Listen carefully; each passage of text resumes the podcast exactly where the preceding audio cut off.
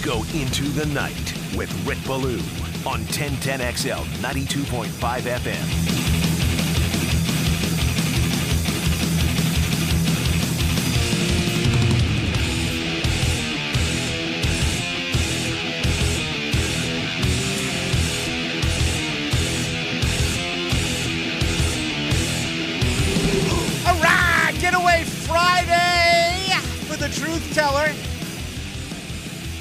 I may not come back. I may win so much money this weekend in Las Vegas, I may not return. But I was going to put all of my cabbage on Tiger Woods tomorrow to win the third round, on Tiger Woods on moving day, and then for him to come from behind, put up a historically low number at Riviera, and win at a place that he has never won as a professional. And he has since now taken himself out of the second round. We don't know officially what is going on. The belief is back spasms. The official word is that he's ill. Had a chance to listen to a couple, his birdie on one and the par on two, and then get in front of a television set for the other four holes. And it was right after his T-ball on seven. Didn't show anything. The television camera didn't show any discomfort or anything along those lines. If you watched Tiger yesterday or today, there's a noticeable limp with everything that has gone on in his lower body a few years ago. Of course, that is where he arguably cheated death in that horrific accident. But it's a back. And, you know, yesterday, upon completion of his plus 172, he did have a bogey coming in yesterday on 18 because the total was 71.5. So a lot of people really hanging on that final putt that he did miss, had to tap in for a bogey. He talked about back spasms.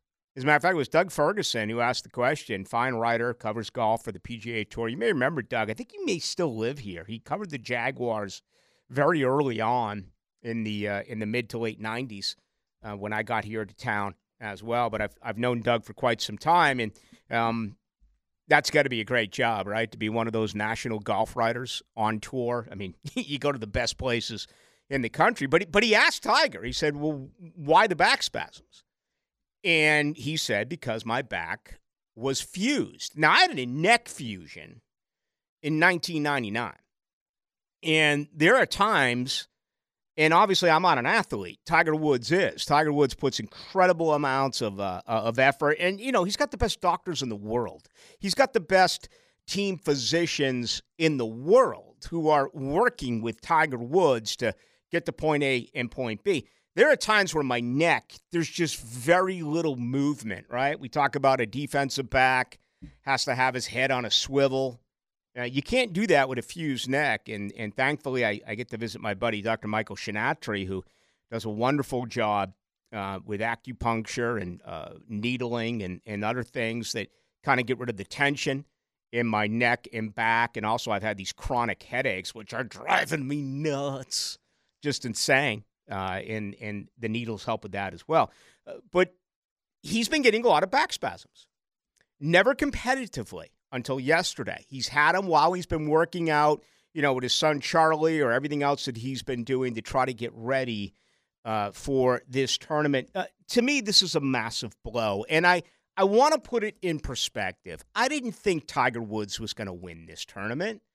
I don't believe Tiger Woods is ever going to win another tournament, okay? But it's still Tiger. And this is like, for me, this is a really sad day. You know, we haven't seen Clint Eastwood act in a while, right? We haven't seen Jack Nicklaus act in a while, right? I mean, there comes a day where you got to say goodbye. And I get the feeling that this is the end. I could be totally wrong. It could just be a back spasm. You know, today he birdied one, he bogeyed four and five. He was plus one today, plus two for the tournament. He was a stroke above the cut. I'm not going to call Tiger Woods a quitter, but maybe he was just saying, you know what, I have discomfort. I'm way out. Your leaders right now up to the second. Patrick Cantlay, my goodness, a 64 yesterday. He's 4 under today through 11. Through 12. So he's at 11 under par, and he has a 3-stroke lead over Mackenzie Hughes, Luke List, and how about the turnaround of Jason Day? Good to see him back on the front page of the leaderboard. You know, I was doing some reading on Patrick Cantlay. He leads the PGA Tour. 64.75 is his first 18 holes so far on tour. It goes up to 73 during the final round. Think about that. It's an increase of more than 9 strokes your first 18 holes to your final 18 holes. And it gradually gets worse. Second round, third round, and then the explosion in round number 4. That's why he's not winning tournaments. That's why he's not cashing an awful lot of checks. But, you know, back to Tiger Woods, I may be wrong. He could be here. He could play in Arnold's event. He could play here at the Players' Championship. I get the feeling that that's not going to happen. And that, to me, is very frustrating. And, again, I hope that I am wrong. I just – the Players is going to be okay. The Players' Championship is going to get by on reputation. It's going to get by because you, as great golf fans, you love supporting this event. Let's face it, it's a phenomenal party. But it's getting to the point now – where you're going to be involved with the chalets and you're going to be involved with these top companies and you're going to be rubbing elbows with whomever it may be. Is it really going to matter who the golfer is? There was a time around here when you knew who was coming through. Big personalities, outstanding golfers. I just don't think that's going to be the case. I know they have video scoreboards everywhere that gives you the up-to-the-second information, and that helps. But it's so robotic. It's so bionic. It's the same. It's the same-looking guy, no personality, who's he, where's he from, how long has he been on the tour, and I feel bad because there's a lot of really good people over there. And, again, my expectations this year is you will hear after the Players' Championship record-setting numbers for tickets, record-setting numbers for money that is being given to charity. That's my prediction. But is it still going to be the same for you, the eye test? Is it still going to be the same for you as far as the field? I thought Tiger Woods coming this year would have added so much. They have to privately right now be really upset about the fact that Tiger was injured. He said before this event, I'd like to play once a month. We never knew if he was going to play here. I think there would have been pressure on him to play here because it is the Players' Championship. It's the PGA Tour. But then again, it's Tiger Woods. No one's going to tell Tiger Woods what to do. Maybe he feels he had a better shot of winning the week prior to that over at Bay Hill and Arnold Palmer's event where he's won, I believe, 8 times throughout his career. So, you know, we saw him walk off today, and it was like, you know, let it sink in. It's over, Ballou. And it's not only about me. It's or certainly not only about me. It's about millions and millions and millions and millions of Tiger Woods fans. Do you have any idea how many eyeballs were brought to the television set today and yesterday, playing hooky, getting out of work early, to go watch Tiger Woods play? I'm sorry, you don't do that for Sam Ryder or Keegan Bradley or Wyndham Clark or Matt Kuchar or J.J. Spawn or Charlie Hoffman or Siwoo Kim. You don't leave the office early. You do for Tiger, okay? He's still the huge draw. And I started thinking about it today. I was like, sports heroes, right? For some reason or another, we put our sports heroes, actors, rock stars, some of you out there, political figures, okay? I leave that alone because that's when a healthy conversation turns into complete aggravation, right? I mean, God forbid, don't know what side I'm on, right? If you can figure out what side I lean, the other side is going to hate you because there's no in-between politically speaking, right? There's none. There is in sports. You can have a a conversation. There is in rock star fandom. There is when it comes to the great actors and actresses of our time. So I was thinking, sports heroes. We got the Great American Race coming up this weekend. I mean, I was a huge Dale fan. I was there every year. I was there when Dale won. I was there when Dale died. Okay? I remember earlier in the race, and when Dale was gone, I became a Tony Stewart fan. I remember the day that Dale Earnhardt died. Earlier in the race, the wreck by Tony Stewart was just awful. All of the cars that were involved and the way that Tony Stewart's car flipped and flipped and flipped, yet he was able to, carry on. But I love Dale Earnhardt and I love Tony Stewart, okay? No one has asked me, I don't know how much people really care anymore, but no one has asked me, hey, who do you want to win this year's Daytona 500? I have an answer for you. I could care less. I don't have a favorite, okay? If Tiger Woods leaves, who do I want to see win the Players' Championship? Who's my favorite golfer on the PGA Tour? I don't have one.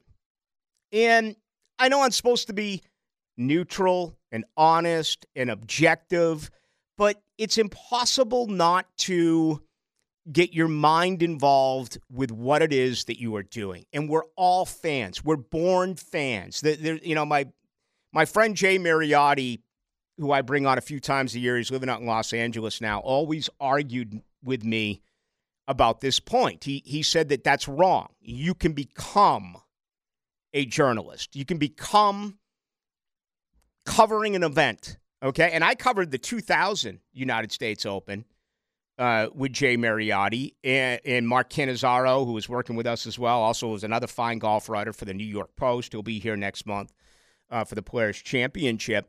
And, I was pulling for Tiger then. Also on that Friday was the final United States Open for Jack Nicklaus. He needed to hole out on 18 on a Friday at Pebble Beach, and he left it like 6 feet from the hole.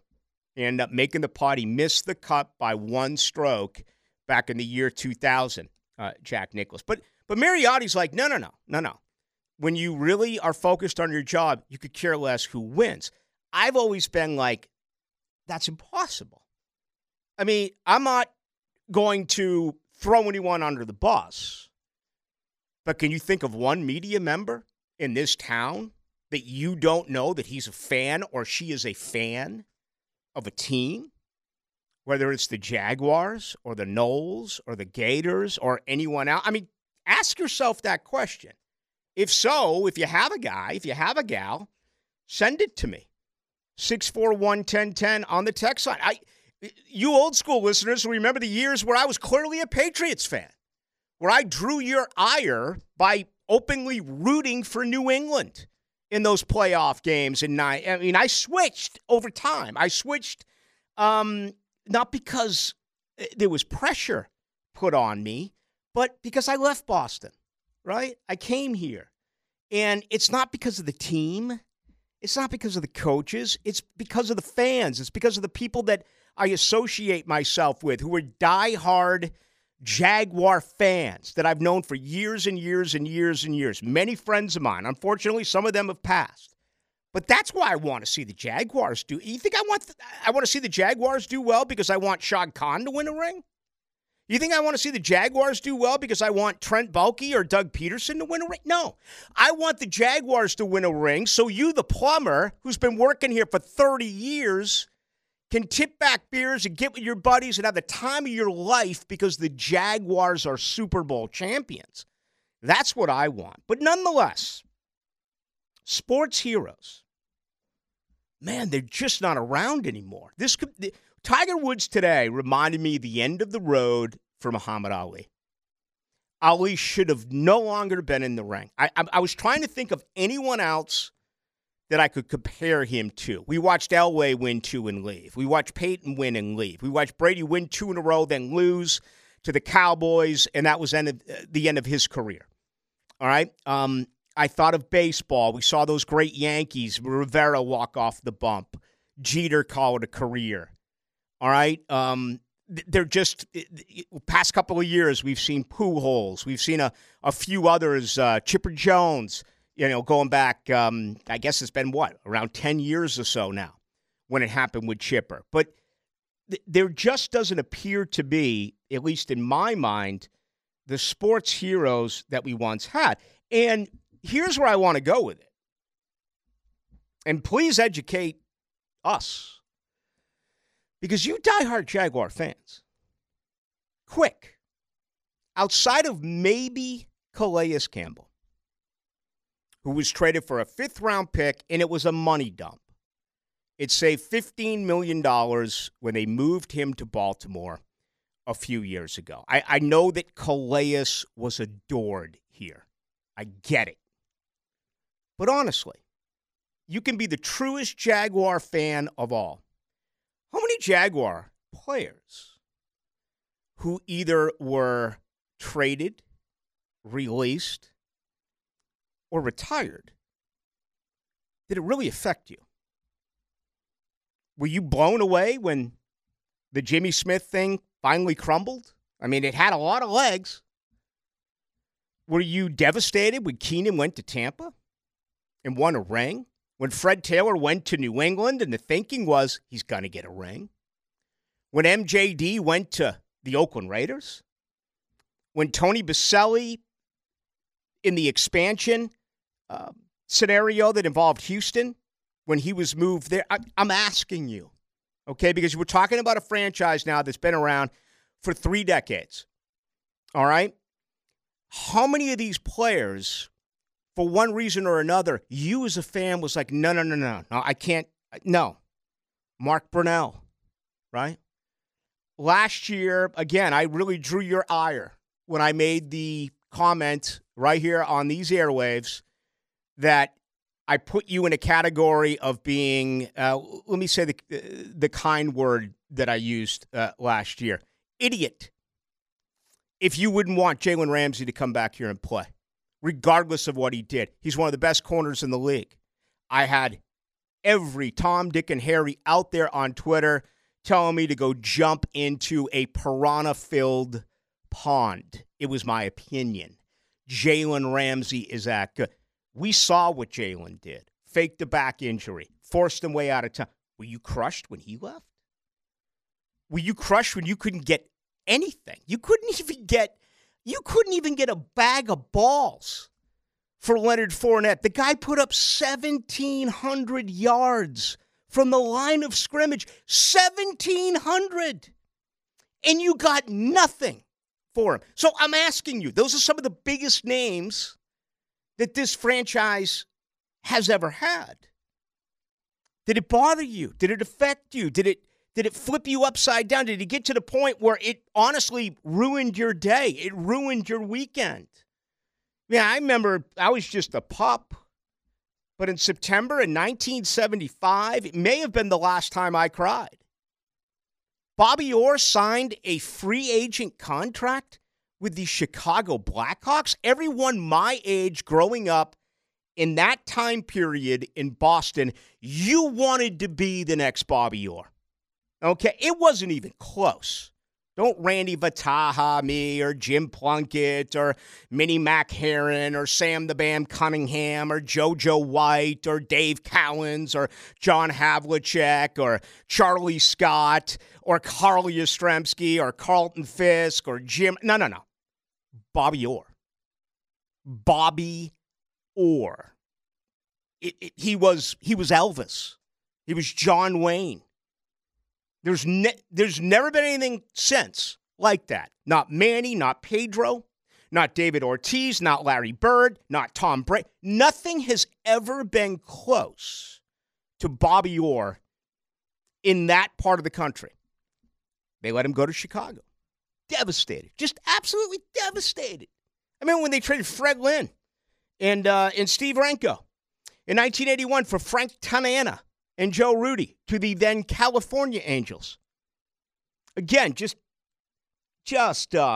all upset. And I know the older we get, we really don't have the whole sports fandom is a little bit It's more tailor-made to the young kids, right? The young boys, the young girls. You want an autograph. You want a jersey. You get a little bit older, and you're not supposed to be that way. But, hell, look at the Trevor Lawrence conversation this week. I made it crystal clear that my confidence in him has waned in a year still. One individual out there called me a fanboy. Another individual out there said the only reason why I like Trevor Lawrence is because he's a white quarterback, okay? Wait, we've got all sorts of people who listen, and it's never, ever, ever, ever about what I say. It's always about what you hear. So enlighten me tonight. I'm going to pick JJ's brain here on the other side of our very first break. Tiger's gone. I don't have a favorite on the PGA Tour. We were getting ready for the Super Bowl. And JJ and I talked about it on air. But I'm at a Super Bowl party with friends, and they're like, who are you pulling for tonight? Kansas City? I'm like, you know what, bro? I really don't care. Who are you pulling for? Michigan or Washington? To win an... I really don't care. There's so much of me now that doesn't care. I care an awful lot about Florida State. I care an awful lot about the Jaguars. I still care an awful lot about the Bruins, far and away my number one Boston team, way, way over the Celtics. And the Red Sox, you know, I kind of made my penance there. I kind of like, you know what? I prayed for one and they gave me four. It's like, here's the way I would describe the Boston Red Sox. You meet with a doc and he looks at her and he looks at you and he says, sorry, but you're never going to be able to get pregnant. It's never going to happen. And sure enough, a year later, you have a baby.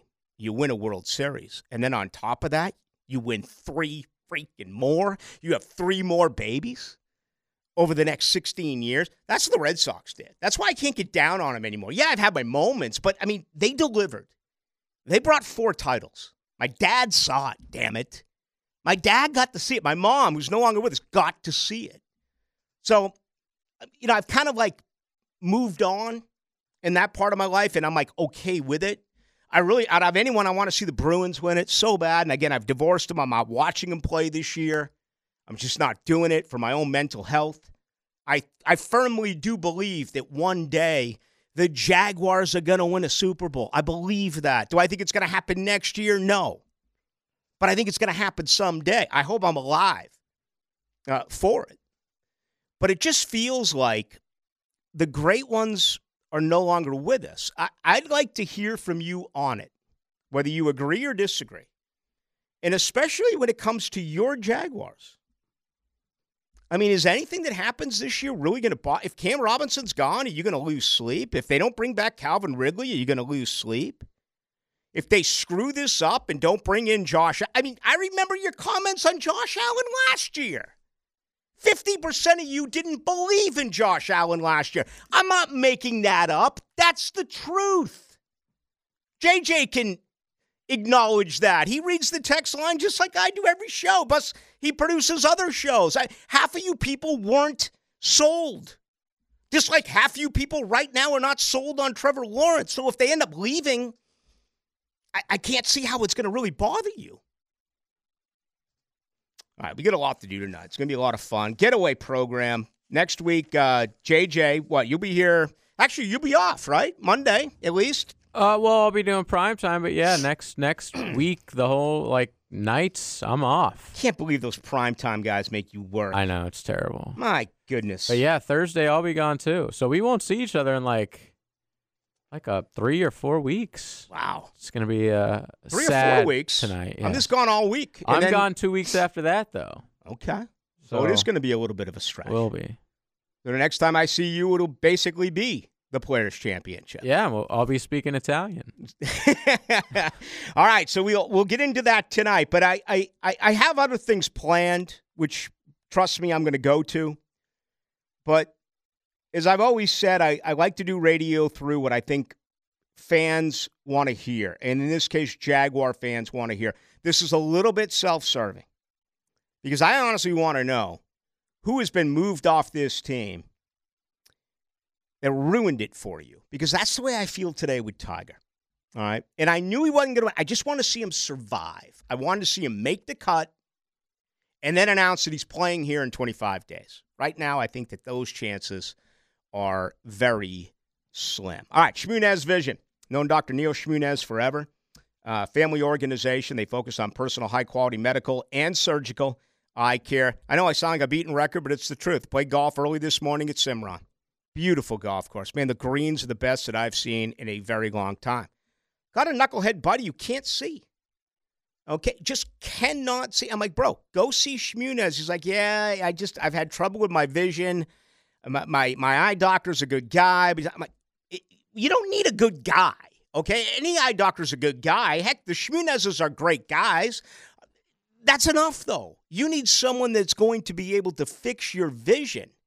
I can't believe there are people who cannot see a golf ball off the tee. Or if you're 150 yards out and you think that you're 250 yards out, I mean, that's a problem.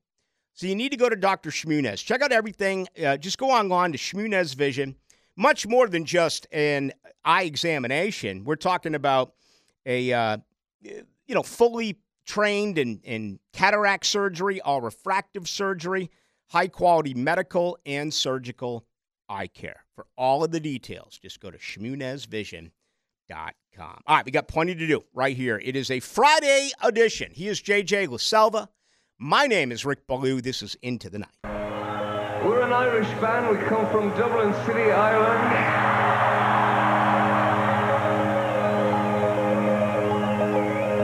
Like all cities, it has its good, it has its bad. This is a song called Bad. Into the Night with Rick Ballou on 1010XL 92.5 FM. U2 this weekend in Las Vegas. No, they're not going to play bad. Wild time favorite U2 song, but that's okay. It's going to be a heck of a good time.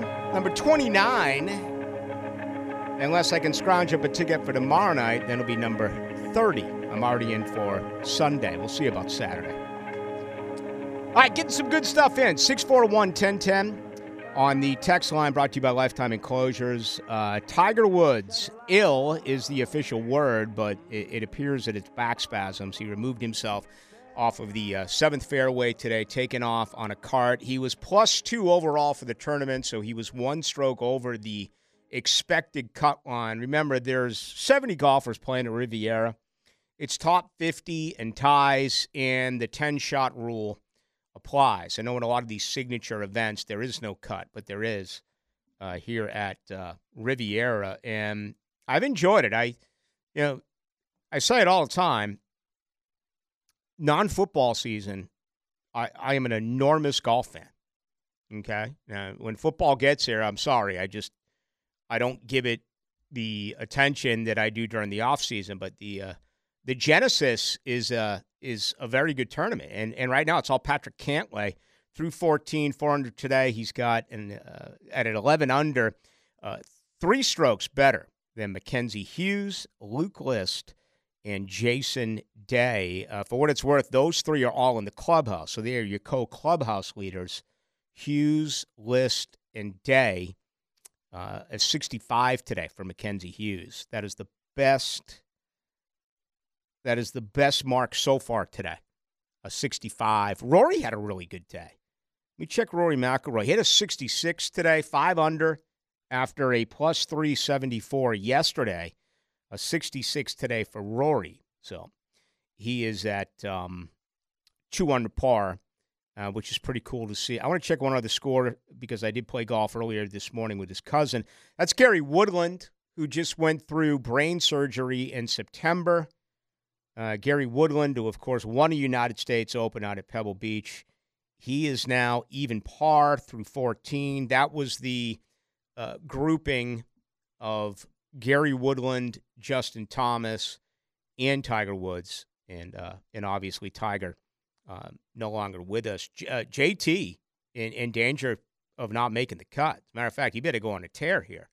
He's 3 strokes below the projected cut line at +1. JT through 14, +4. So there's one of the better golfers on the planet who appears as though he's not going to be around for the weekend. Let me see any other notables. Matt Fitzpatrick +4, Sam Ryder +3, Keegan Bradley +2, J.J. Spawn, Sepp Straka at +2. All right, J.J. Yo. Any I know you're a Tiger guy. I am, but I expected this. Okay. Anyone get you that fallen sports here where you knew that it was the end of the road? Dude, I got one that still hurts when I think about it. Like, Ken Griffey Jr. growing up. Like, I was a massive Braves fan, still am. TBS made me that way. But, like, every night watching SportsCenter, I wanted to check out what the Mariners did. Yeah. Like, what did Ken Griffey Jr. do? I was a massive Ken Griffey Jr. fan. I had the video games. I had the jersey. I had the cleats. Everything. He gets traded to Cincinnati. I was cool with that. It was actually really cool because he was in the National League, so I got to go see him play the Braves a couple times. And the injury, man, I'll never forget. It was spring training. He's rounding third base, and his knee just gave out. And he was never the same, man. And he was on pace to be the best. He was. And he had the sweetest swing. And, you know, he still played for a while, like a pretty long-ass time after that. But he was never the same. And that one kills me, man. Just what could have been. Yeah, he spent the second half of it. Actually, he was right around the trade deadline. He went to Chicago, played for the White Sox. Right. And then in 2009, 2010, he went back to Seattle to wrap it up. It's pretty amazing to think that he didn't get to 3,000 hits. 2,781. I mean, I was thinking this guy was going to be 3,250, 3,300 career hits. Steals, hits, homers, like he was so potentially good. Breaking Aaron's record, and he was known as like a clean guy, just because he was sort of slender, had that sweet swing. Like nobody ever talked about him as a steroid guy. Sucked. He was can't miss. He was the number one pick. Our buddy Greg Huntington actually took a test for him. They went to the same high school. Wow. Moeller High School. That's a great story. Yeah, in Cincinnati. And that was the big deal about, of course, that's where Ken Griffey had it. Even though Ken Griffey Sr. also had good years in New York with the Yankees, he was part of the Big Red Machine. And I've spoken to Eduardo Perez about that. Pete Rose Jr. tried to make it. He didn't. Yet Eduardo Perez, who went around Major League Baseball a little bit. Of course, he played over at Florida State, but never really played for the Rays for a bit. But he wasn't like an all-star. Nah, never became anything close to. He's a great broadcaster. Dad was a Hall of Famer. He's a very good broadcaster. Yes, no doubt. And Griffey Jr. But can you imagine those little kids running around? Pete Jr., Griffey Jr., and Eduardo Perez in the clubhouse. Mm-hmm. And what they became, that's crazy.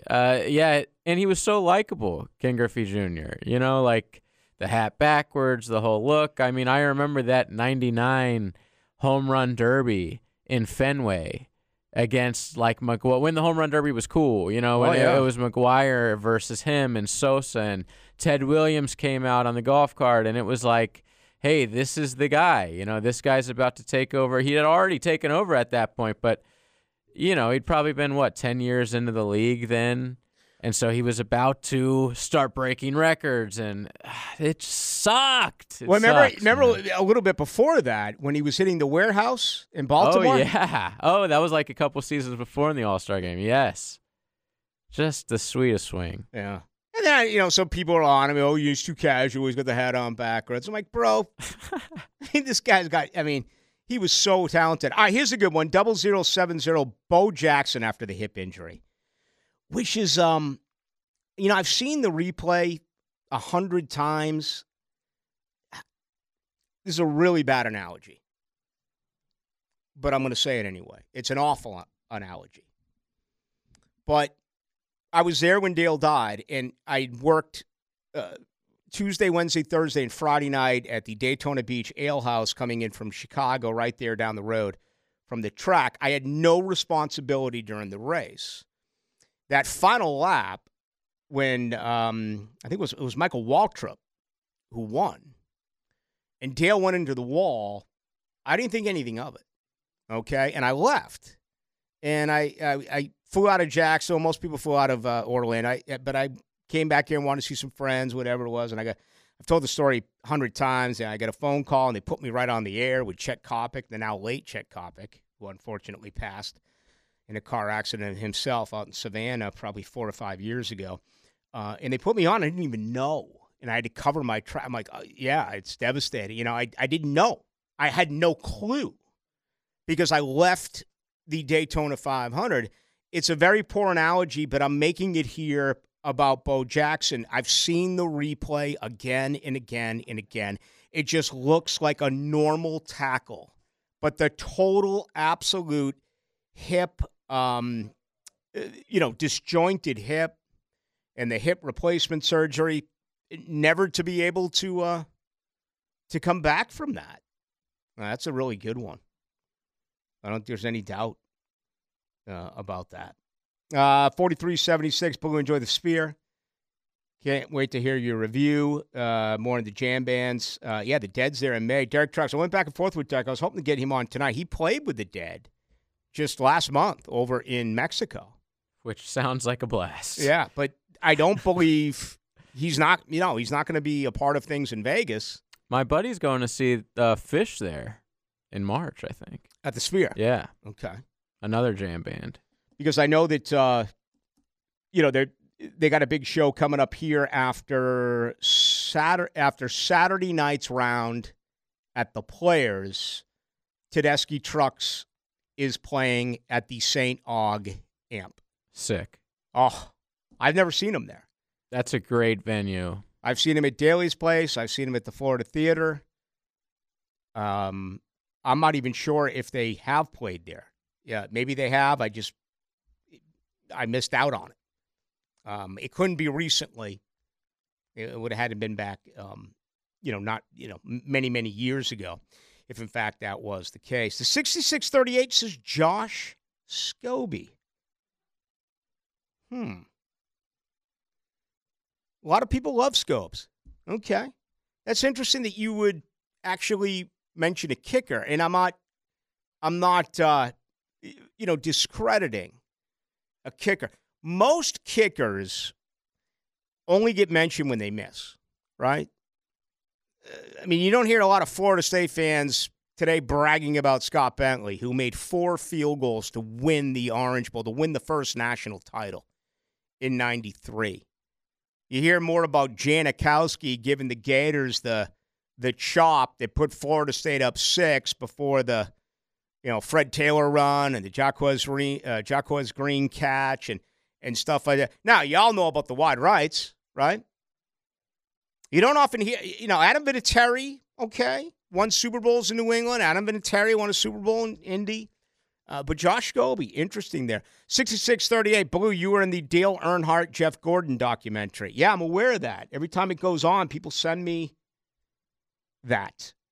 And, is it like you talking or just like you in the background? Me in the garage running him down with a mic. Okay. I got a still photo. Maybe we can put it out there. Or how was your running form? Oh, it was impeccable. It was just great form. But, I was a huge Dale guy. I was. And, I do not know NASCAR. I'm never going to try to lie to you on it. I fooled my bosses in Chicago because I wanted to come back here to Daytona. But anyway, that is that. What does this say? John Osher. Okay. When John Osher left. When he left. and then he came back. There you go. I was talking about these with my brother. All right, you guys going back and forth. I do not know what that means. 59-51 Blue. I'm 64. Grew up up east. All those guys from Boston you name. JoJo White. I remember, but you are right. Bobby Orr was the man. As far as the Jags go, it was Fred Taylor. My boys and me got a signed football from him. He was the man, and that broke hearts when he left. Okay, that's kind of what I'm looking for right there. I would think that's probably the biggest one, right? Because I think the Boselli thing, I think you were aware of the fact that he was damaged goods, right? There was a possibility that maybe he could get it back. But you were also looking at it from where Coughlin had put this organization. They were strapped against the cash or against the salary cap, and you had to make some moves. We got one here on Jimmy Smith and his retirement. I totally understand that too, but truth be known, there was a lot of transgressions involved. There were lies involved, right? And I was not here at the time. I was in Chicago when the end of the career came here for Jimmy, but I'm certainly well-read on what did occur.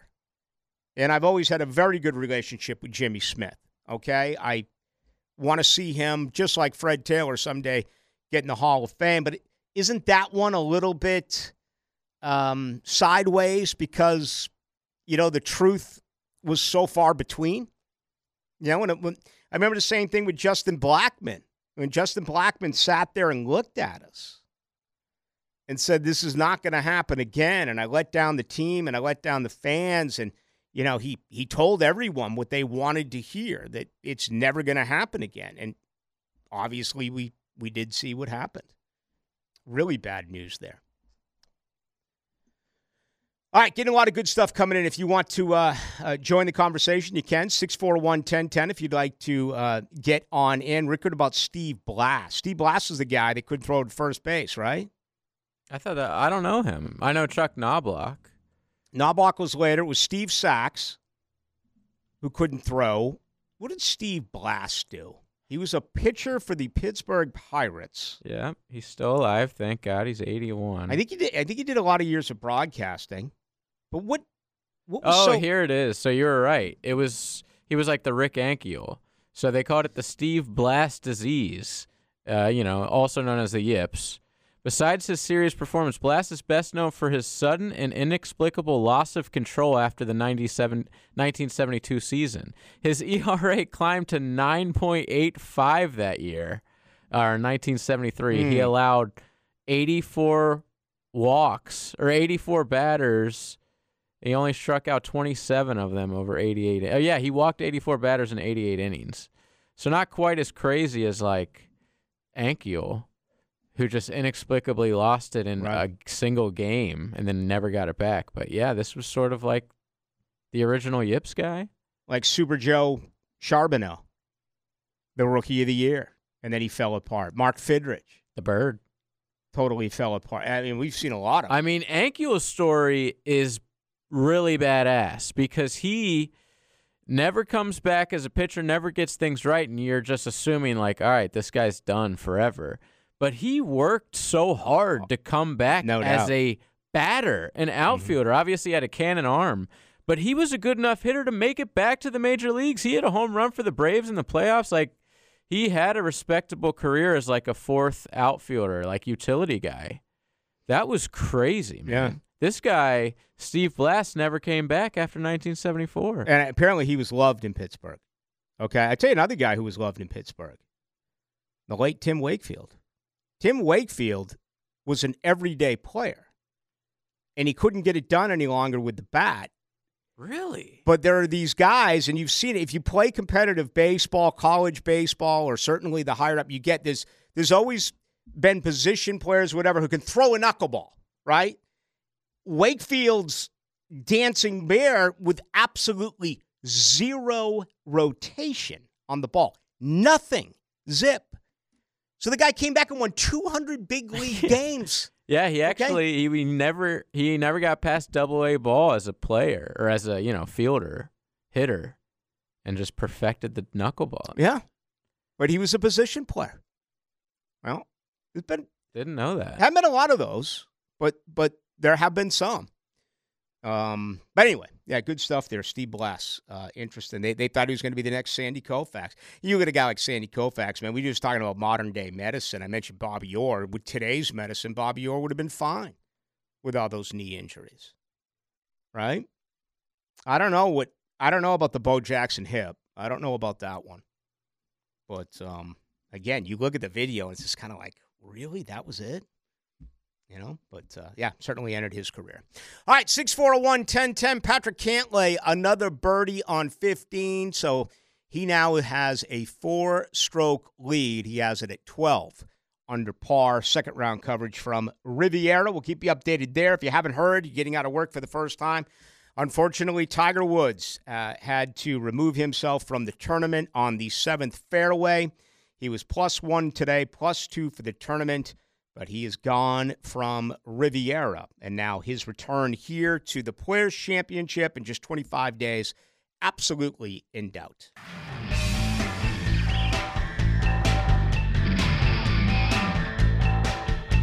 Into the Night with Rick Ballou on 1010XL 92.5 FM. All right, final show for the week. Hacker will be filling in next week. Actually off Monday, but rest of the week, Hacker Nation will take over this, and then I will be back in a week. First vacay since late July, so got to evaluate that again. I'm in the evaluation process now. I've always prided myself and never taken any time off during football season. Just why would you? But I often find myself saying that I actually enjoy radio much more when it's not football season. A lot of that is because the franchise I cover is a losing franchise. And when you lose, it ruins weeks. It ruins your Monday, particularly. Now, the last 2 years have been better, right? 9-8, playoff win. Certainly it feels that things are going to begin to get a little bit better. You know, Ryan Nielsen yesterday, I said an A+. It was just, it said so much. And again, it's pretty hard not to win a press conference, but he dominated it. It's the best press conference I've seen here since Gus Bradley. He just crushed it. But now that I have a little bit of time to digest it, my biggest concern with him has always been how much experience does he have? And I've given you my opinion on this all throughout. Typically in the way of the NFL, you go the exact opposite. You would bring in a Wink Martindale. You'd bring in a Leslie Frazier. You'd try to maybe get a Mike Vrabel. You know, that wasn't the case. They went with a guy who was a co-defensive coordinator in 2022 in New Orleans and was the defensive coordinator in 2023 in Atlanta. That doesn't mean he can't coach. I'm just saying he doesn't have a lot of experience. I thought they would have gone a different route because Mike Caldwell had no experience, just like Press Taylor had no experience. The big nugget is the transition from the, quote, press man to an organization that is zone. And Trent Baalke spoke on it. Yesterday, Ryan Nielsen spoke on it. It's not a perfect science. It's going to be tougher to identify. I appreciate his honesty yesterday, especially when he talked about things like press and bail. I mean, so yeah. A lot of variations, a lot of mixing, a lot of matching. Hopefully, somewhat of a complex defense that is going to screw up quarterbacks and create a lot of panic with opponents' offensive coordinators. Only time will tell. But when you get straight to it, all the things that he said about getting to the ball, attacking the ball, leaning forward, his emphasis on tackling. I'm dumbfounded by the lack of tackling. How can you not tackle at this level? I mean, to me, that's like going to a National Hockey League player and say, you don't know how to skate. Or that's like going to an NBA player and say, you do not know how to dribble.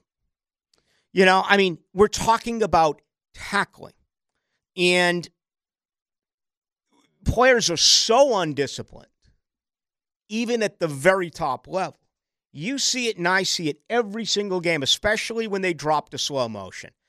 Brother, you are told from the time that you ever put shoulder pads on, whenever you put a helmet on, you could be 8 years of age, and you are told, do not lower your head. You see it all the time, college and pro. It, spur of the moment, they're going to drop your head. For one reason, the brain is wired that the contact, the explosion of the hit is not going to be as significant if you drop your head. And I don't know why that is. You don't see people do it in hockey, right? You got a helmet on there.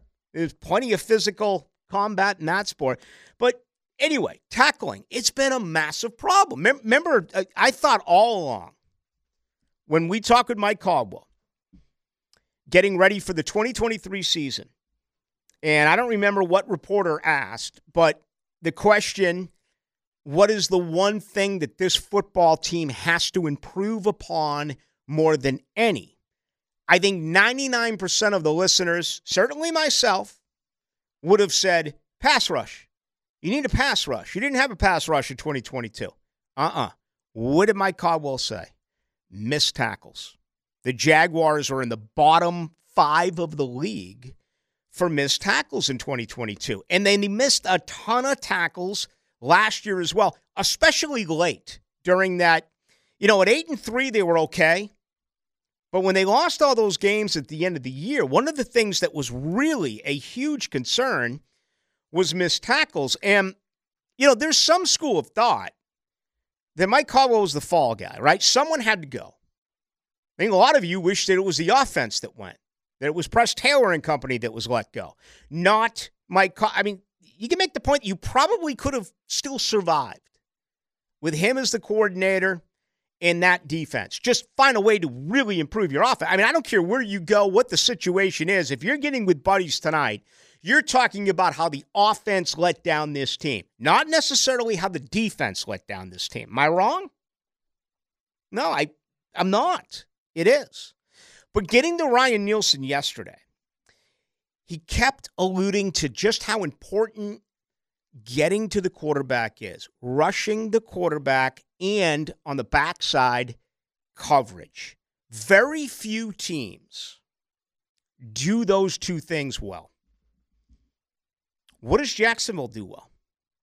Well, they rushed the quarterback. They had two guys who had 27.5 sacks. Josh Allen, Trayvon Walker. Okay? Trent Baalke did nothing to fortify that. He allowed Arden Key to leave. He drafted an undersized fifth-round pass rusher who was a scratch from like what, week 4, week 5 on? So you got no contribution. Your backup ends had a combined 3 sacks, two by Chase on, which is a since he's no longer going to be with us. Congratulations, Caleb Vaughn. That's a career high. Your 2 sacks. Ryan Nielsen's talking about rushing the quarterback. Okay. Do teams in today's NFL have great rushing units who also are very good in coverage? They should work hand in hand. We even saw it in some of these playoff games where there were coverage sacks. The offensive line was doing its job for 4, 4.5, 5.5 seconds, and the DBs were doing such a good job in coverage that sacks actually did take place in that particular area. I have always been one who has believed you can put Dick, Night Train Lane, Mel Blount, Charles Woodson, Rod Woodson, Deion Sanders. Let me go with Jalen Ramsey. Don't do it, Ballou. Don't bring up Jalen Ramsey. Buster Brown. You can put all of those guys in your backfield. And if you don't get a pass rush, you're going to get picked apart. Yesterday, Ryan Nielsen, coverage, rush the quarterback, coverage. You know how many defensive backs, true corners, JJ, the Jaguars have on their roster for the 2025 season? Not 2024, but 2025. Does that include Tyson? I'm trying to think. He's gone. I would say 0 then. Buster Brown and Eric Hallett. I don't even know who the second guy is. Okay. I want the center out of – I want the center out of Oregon. I want him at 17. I want offensive line. I am so Jackson Powers. Thank you. I am so set on building this line and fixing this offense that I'm willing to watch the defense suffer to some extent. You can't fix it all. You just can't. There's too many holes to fix it all. There's too many problems. There's too many big decisions to fix it all. But you know what? That's league-wide. That's not a Jacksonville problem. That's a league problem under the current salary cap. But we're 69 days away from the NFL draft, okay? And hearing Ryan Nielsen yesterday, now obviously they asked Ryan Nielsen, he's going to want a defense. I really got the sense yesterday that Ryan Nielsen was saying to this football team, I need another corner. I need another corner. We don't know who the nickel corner is going to be. Trey Herndon's a free agent. You going to bring him back? You trust Antonio Johnson as a guy that is going to be a nickel, or is Antonio Johnson going to be the second safety? Okay, you've got 3/4 of your defensive backfield up against free agency. Cisco's a free agent after the year. Tyson Campbell's a free agent at the end of the year.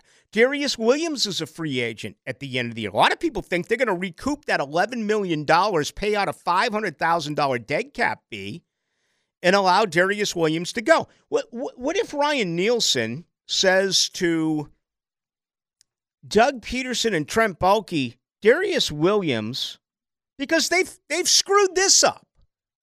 They had him playing nickel for way too long. He wasn't a good nickel.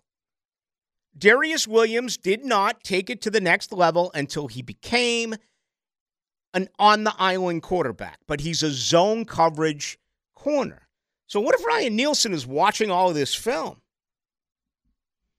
And he looks at Trent Baalke and he looks at Doug Peterson and he says, listen, Darius Williams is a really good football player, but with the scheme that I want to play, he's going to be lost. He's going to get beaten. We need to go in a different direction. And you have $11 million to work with to go out and maybe get a free agent corner, or let's address it in the draft, even though I don't want to go there. You know where I want to go. I want offensive line. Just because I want offensive line means nothing. I've wanted offensive line the last two drafts.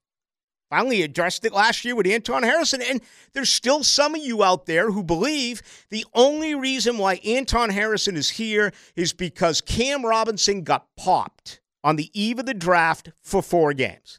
And if that he didn't get popped, they would have gone in a different direction. Fascinating stuff. Really. Ryan Nielsen yesterday. So, hey, you know, I mean, what, today's the 16th? I mean, we are 24 days away from free agency and 69 days away from the NFL draft. I mean, it'll be here before you know it. That's what, I mean, time literally does fly. We're already in mid-February, for crying out loud. This is just nuts. And these big decisions are coming. Enormous decisions are coming. All right, when I come back, I actually want to turn the attention a little bit, get to a little bit of college football, because while I'm gone, February 20th is going to be a big day. That is when the College Football Playoff Committee is formally going to announce how the 12-team college football playoff is going to run. I got to believe it's 5 plus 7, right? Pac-12 is gone. Their commissioner today, They went in different directions. You don't need a commissioner if you no longer have a conference. If you're getting still paid by the Pac-12 to be the commissioner without a conference, then all the power to you. But I bet, you know, I got to believe they're going to take the Big Ten, the SEC, the ACC, and the Big 12, and then they're going to take the 5th highest ranked conference champion. There's your 5. The other 7, I would have to believe, are the 7 highest ranked teams in college football, which the belief is going to be absolutely powered by the SEC. And I keep hearing the Big Ten. But come on. The Big Ten, I mean, Michigan and Ohio State, yeah. But who else are you really going to brag about with this year's Big Ten? I mean, think about that for a moment. And I understand things can change in a year. They always do. But if it was the case this year, actually, let me say that for the other side. I'm going to get caught up in some of these breaks. But I do want to come back and do that. And also, I've been trying to get to it all week, but I've been too busy. I want to win some money in Vegas. And I can't bet on Tiger Woods anymore. I haven't bet in 10 and a half years. If there's a good place to go back to old habits, it's got to be Vegas, right? College football totals. Let's take a look at the local teams. That's coming up as well.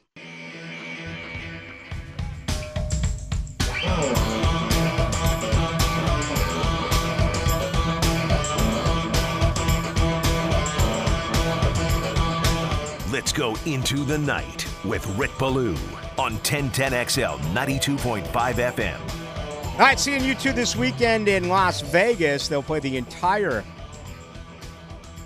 Octon Baby album, including this one, The Fly. You know, Pat McAfee moves the needle. And someone sent it to me, and I just read like the first paragraph. I was like, I could care less, and I just deleted it. And obviously, I could care less. I'm mentioning it now. But he's like, yeah, the U2 show would be great if they played some songs that we recognized. And I was just like, I was just kind of like, what? What are you talking about? Okay. If you don't like U2, fine. I get it. I'm all right with it. I'm sure they'll be all right with it. But you're playing the entire Acton Baby album, which came out in 93. Okay, every song off that album, for the most part, was heard on the radio. And then you're playing songs, you're not playing anything off of Boy, October, War, or The Unforgettable Fire. But All I Want Is You, Desire, When Love Comes to Town. You know, not my favorite songs, but they were all on the radio. Then you get back to everything off the Acton Baby album, and then you play Elevation, the new song Atomic City, which they dropped on you during the Super Bowl. I get it. Maybe you're not a fan. Vertigo, Where the Streets Have No Name, With or Without You, and Beautiful Day. I mean, how in the hell can you say they are not recognizable songs? But he's got his fans, and if Pat McAfee says that those songs are not songs that you heard on the radio, Pat McAfee knows what the heck he's talking about. I don't even dislike him. I've never heard him, but it's a bad take. I mean, stay in your lane. You know what I mean? It just, there's, I guess he only knows like Sunday, Bloody Sunday, you know, Vertigo. There's one song. How Did This Man Own Atomic Bomb? Yeah, I mean, they're not playing Pride in the Name of Love. They're not playing New Year's Day. But if you're a real U2 fan, you know every single one of these songs. Exactly. I mean, I could write a set list. I mean, I'd put Bad in there, Sort of a Homecoming in there. I'd put Bullet the Blue Sky in there, Running to Standstill in there. There's so many songs. When you have 1,000 songs, it's hard to just...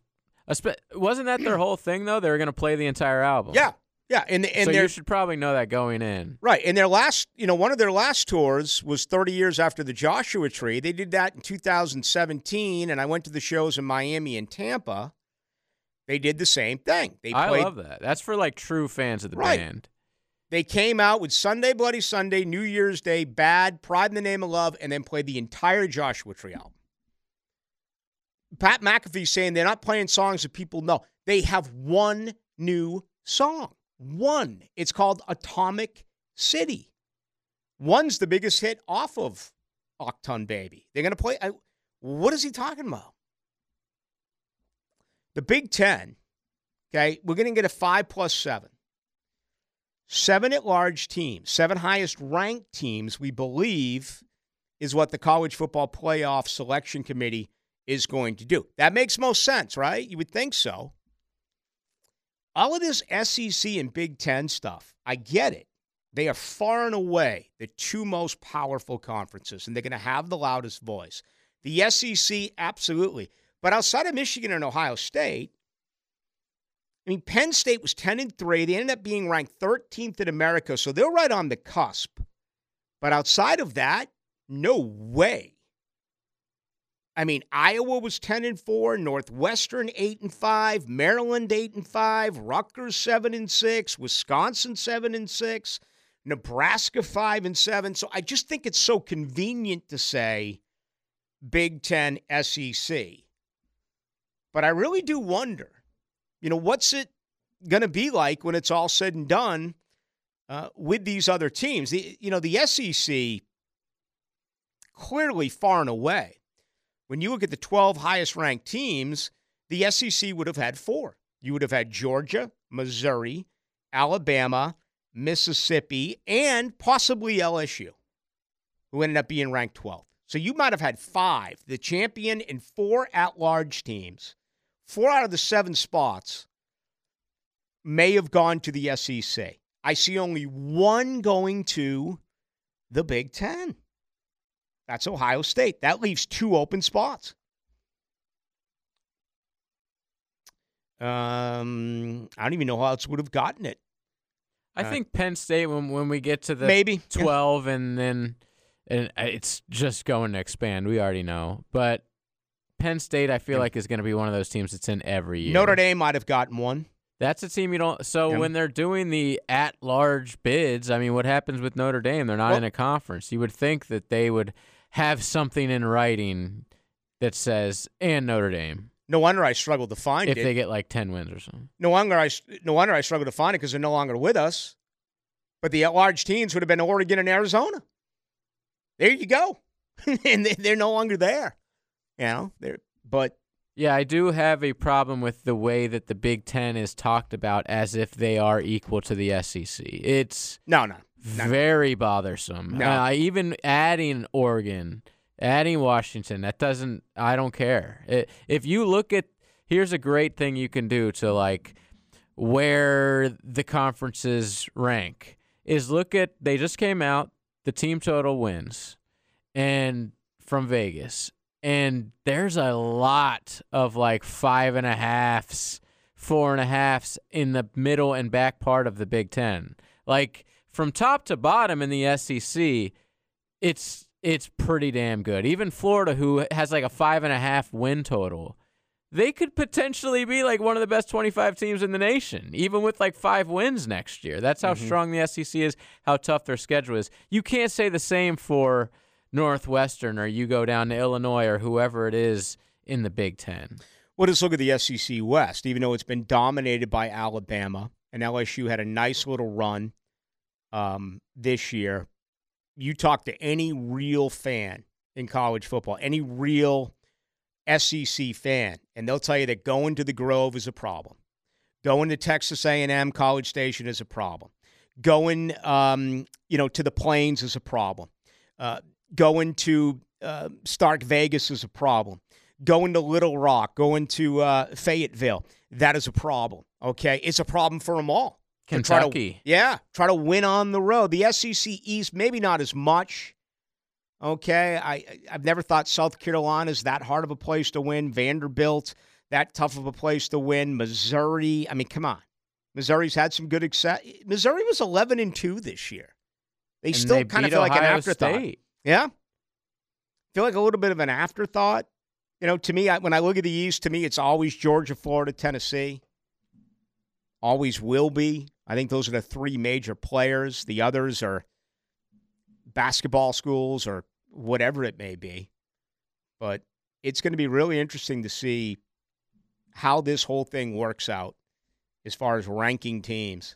By the way, Mizzou has a really easy schedule next year for SEC standards. They got pretty lucky, dodged some big ones. So if you're looking for like a crazy, sneaky team to sneak into the playoffs, you can't put – I mean, the SEC's going to get like 5 in.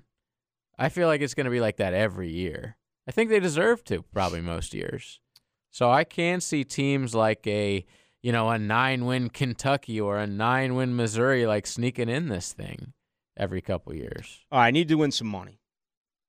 We all do. Going to Vegas. Florida State, 9.5.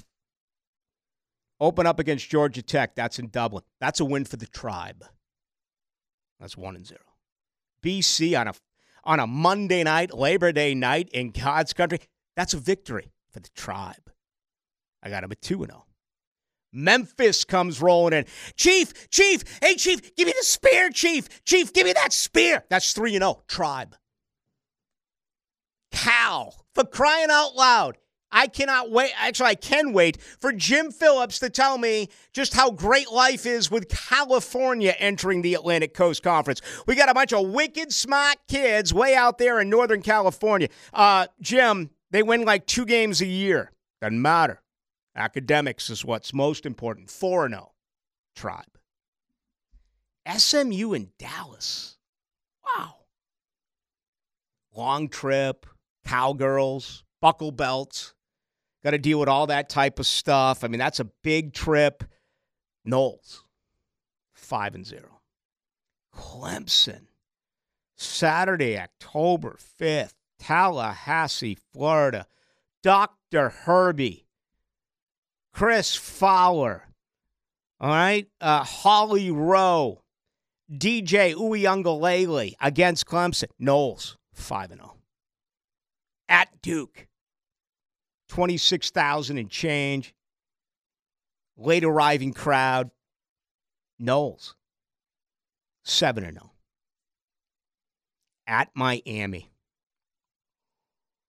Florida State benefits the extra night off. They play that Duke game on a Friday. They get the extra day of rest, the long trip to South Florida. That's a victory for the Tribe.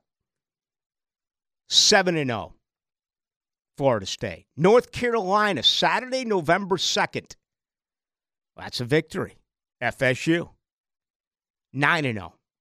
At Notre Dame, cold, bitterly cold. I mean, brutally cold. I went to a Florida State-Notre Dame game in November. Back in 1993, it was the game of the century. Florida State was on the wrong side of that one. I also went to one in, 2002, 2003. Chris Ricks, maybe his best game as a Knoll. Crothanzo Thorpe, Ducote Fagg, threw like 5 touchdown passes. Give me the Knolls. That's 10-0. Charlie South. This game has trap written all over it. When Charleston Southern, Saturday, November 23rd. That's a victory for Florida State. Gators come in. Billy Napier's already been fired. Well, they fired Ron Zook, Ballou, and they announced Bobby Bowden Stadium. What happened on that particular evening? All right, there you go. Florida State over Florida. That's 12-0. Yet Vegas is telling me 9.5. All right, realistically, Clemson's a bloodbath. SMU. That's a scary one, man. SMU is was like this year's Pitt game that I kept referencing. Miami's a rivalry. North Carolina can play. They can score with anyone, right? Even though they're making a quarterback change. At Notre Dame is going to be vicious. And then a Florida rivalry game. I don't bet. I'm not going to bet in Vegas, but if I was, I would play Florida State over the 9.5. I see a 10-2 here at worst. My guess right now would be 10-2, 11-1, somewhere in that area. How about you? I was going to say 3 losses more likely than 1, but I like your 2 range. But I just think Florida State's not going to be nearly as good as they were last year. I think the quarterback drop-off is a lot bigger than people think. I'm not a huge fan of DJU. When he was supposed to come to Miami, I wasn't super stoked about that. But 10 wins is – that's so doable, man. I just don't know what SMU is. I think their offense is going to be really good. Lashley's their coach there. It's on the road. I think that could be an upset. And Clemson. I mean, you guys always struggle with Clemson. Even last year when Clemson kind of sucked and you guys were so good, it came down to like a missed field goal. So, and Miami. I think Miami's going to be good. So I think there could be three losses in there. That was a big strip fumble. That was the difference in the game. Do we have time to do Miami? Yeah.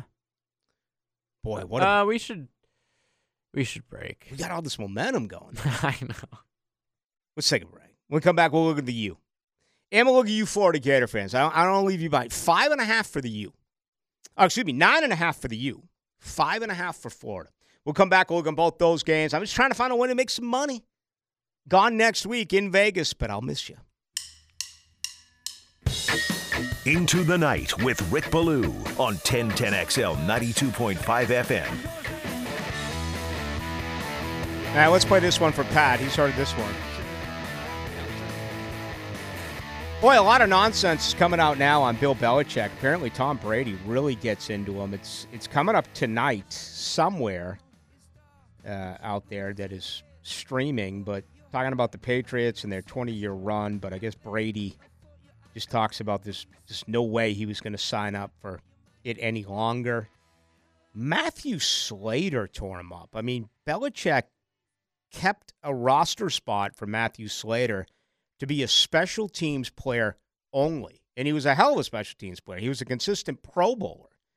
But he said playing under Coach Belichick was brutal. And all he did was cover kicks. I mean, he didn't play safety. He covered kicks. So I'm fascinated by this. Rob Gronkowski goes on to say, recalling sitting in his car in the parking lot of the athletic facility, not wanting to go in.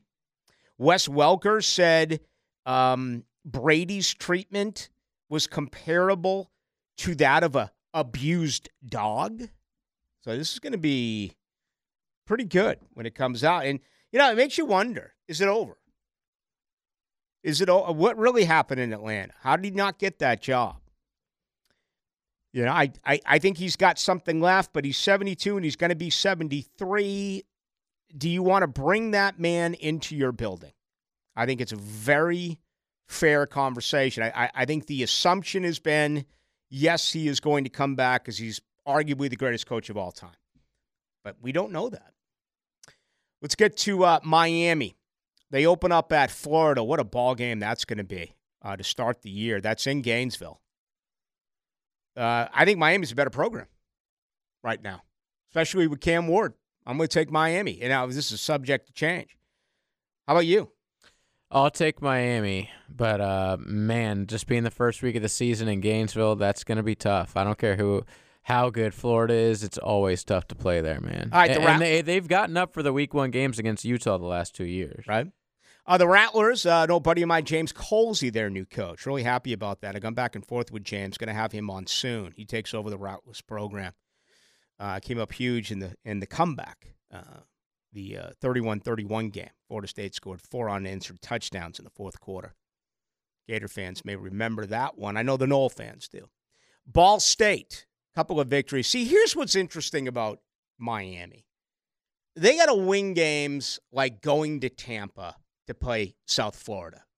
Right now, it may look easy on paper, but you know as a fan, that is not going to be easy, and you've got to find ways to win those type of games. I've actually been to a game where they played at USF, and they had to win on a last-second field goal, yep. So yes. Yep. Vatech, great rivalry. I right now I'm looking – right now the naked eye says Miami 5-0.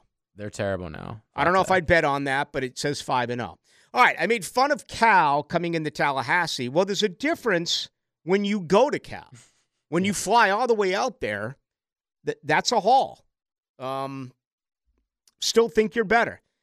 I tell you what, the at Louisville game, Florida State is a huge rivalry. Florida's a huge rivalry. The at Louisville game is probably the most difficult game on your schedule who's not a rival. Louisville crushed the transfer portal. They were the #1 team this year ranked for what they did as far as transfers. And they beat us last year. Yep. Florida State, Duke, at Tech, Wake, Syracuse. 9.5. Boy, man. I'd go under. At right about 9 seems. Yeah, 9-3 looks about good. I'd be happy with 9 wins. Okay. We're running out of time. Let's just run through Florida here. Miami, that's a loss. Sanford, Texas A&M at home, tough one. At Mississippi State, tough one. UCF at Tennessee. Well, you own Tennessee. I could see you being 5-1 there. Then all they need is one more. Right. Kentucky's owned them as of late or beaten them. Georgia, no way. At Texas, no way. With LSU at home, no way. Ole Miss at home. No. Florida State. No. Florida could lose their last six games. Kentucky, Georgia, Texas, LSU, Mississippi, and Florida State. They could lose six in a row. And I'm not even counting Tennessee, which would get all of this play, but you and I both know Florida owns Tennessee. I think Florida could start 5-1 and end up going 0-6. So that number's pretty right at 5-7. All right, final thoughts coming up on the other side. Get you ready for No Hacker tonight. No Hacker. So we'll just take you on throughout a Friday evening right here in your home of the Jag.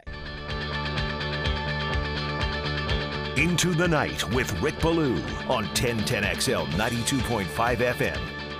All right, I'm off for a week to Las Vegas. I'll be back 1 week from Monday. JJ taking off as well. What, you leave on Thursday? I do. Bon voyage.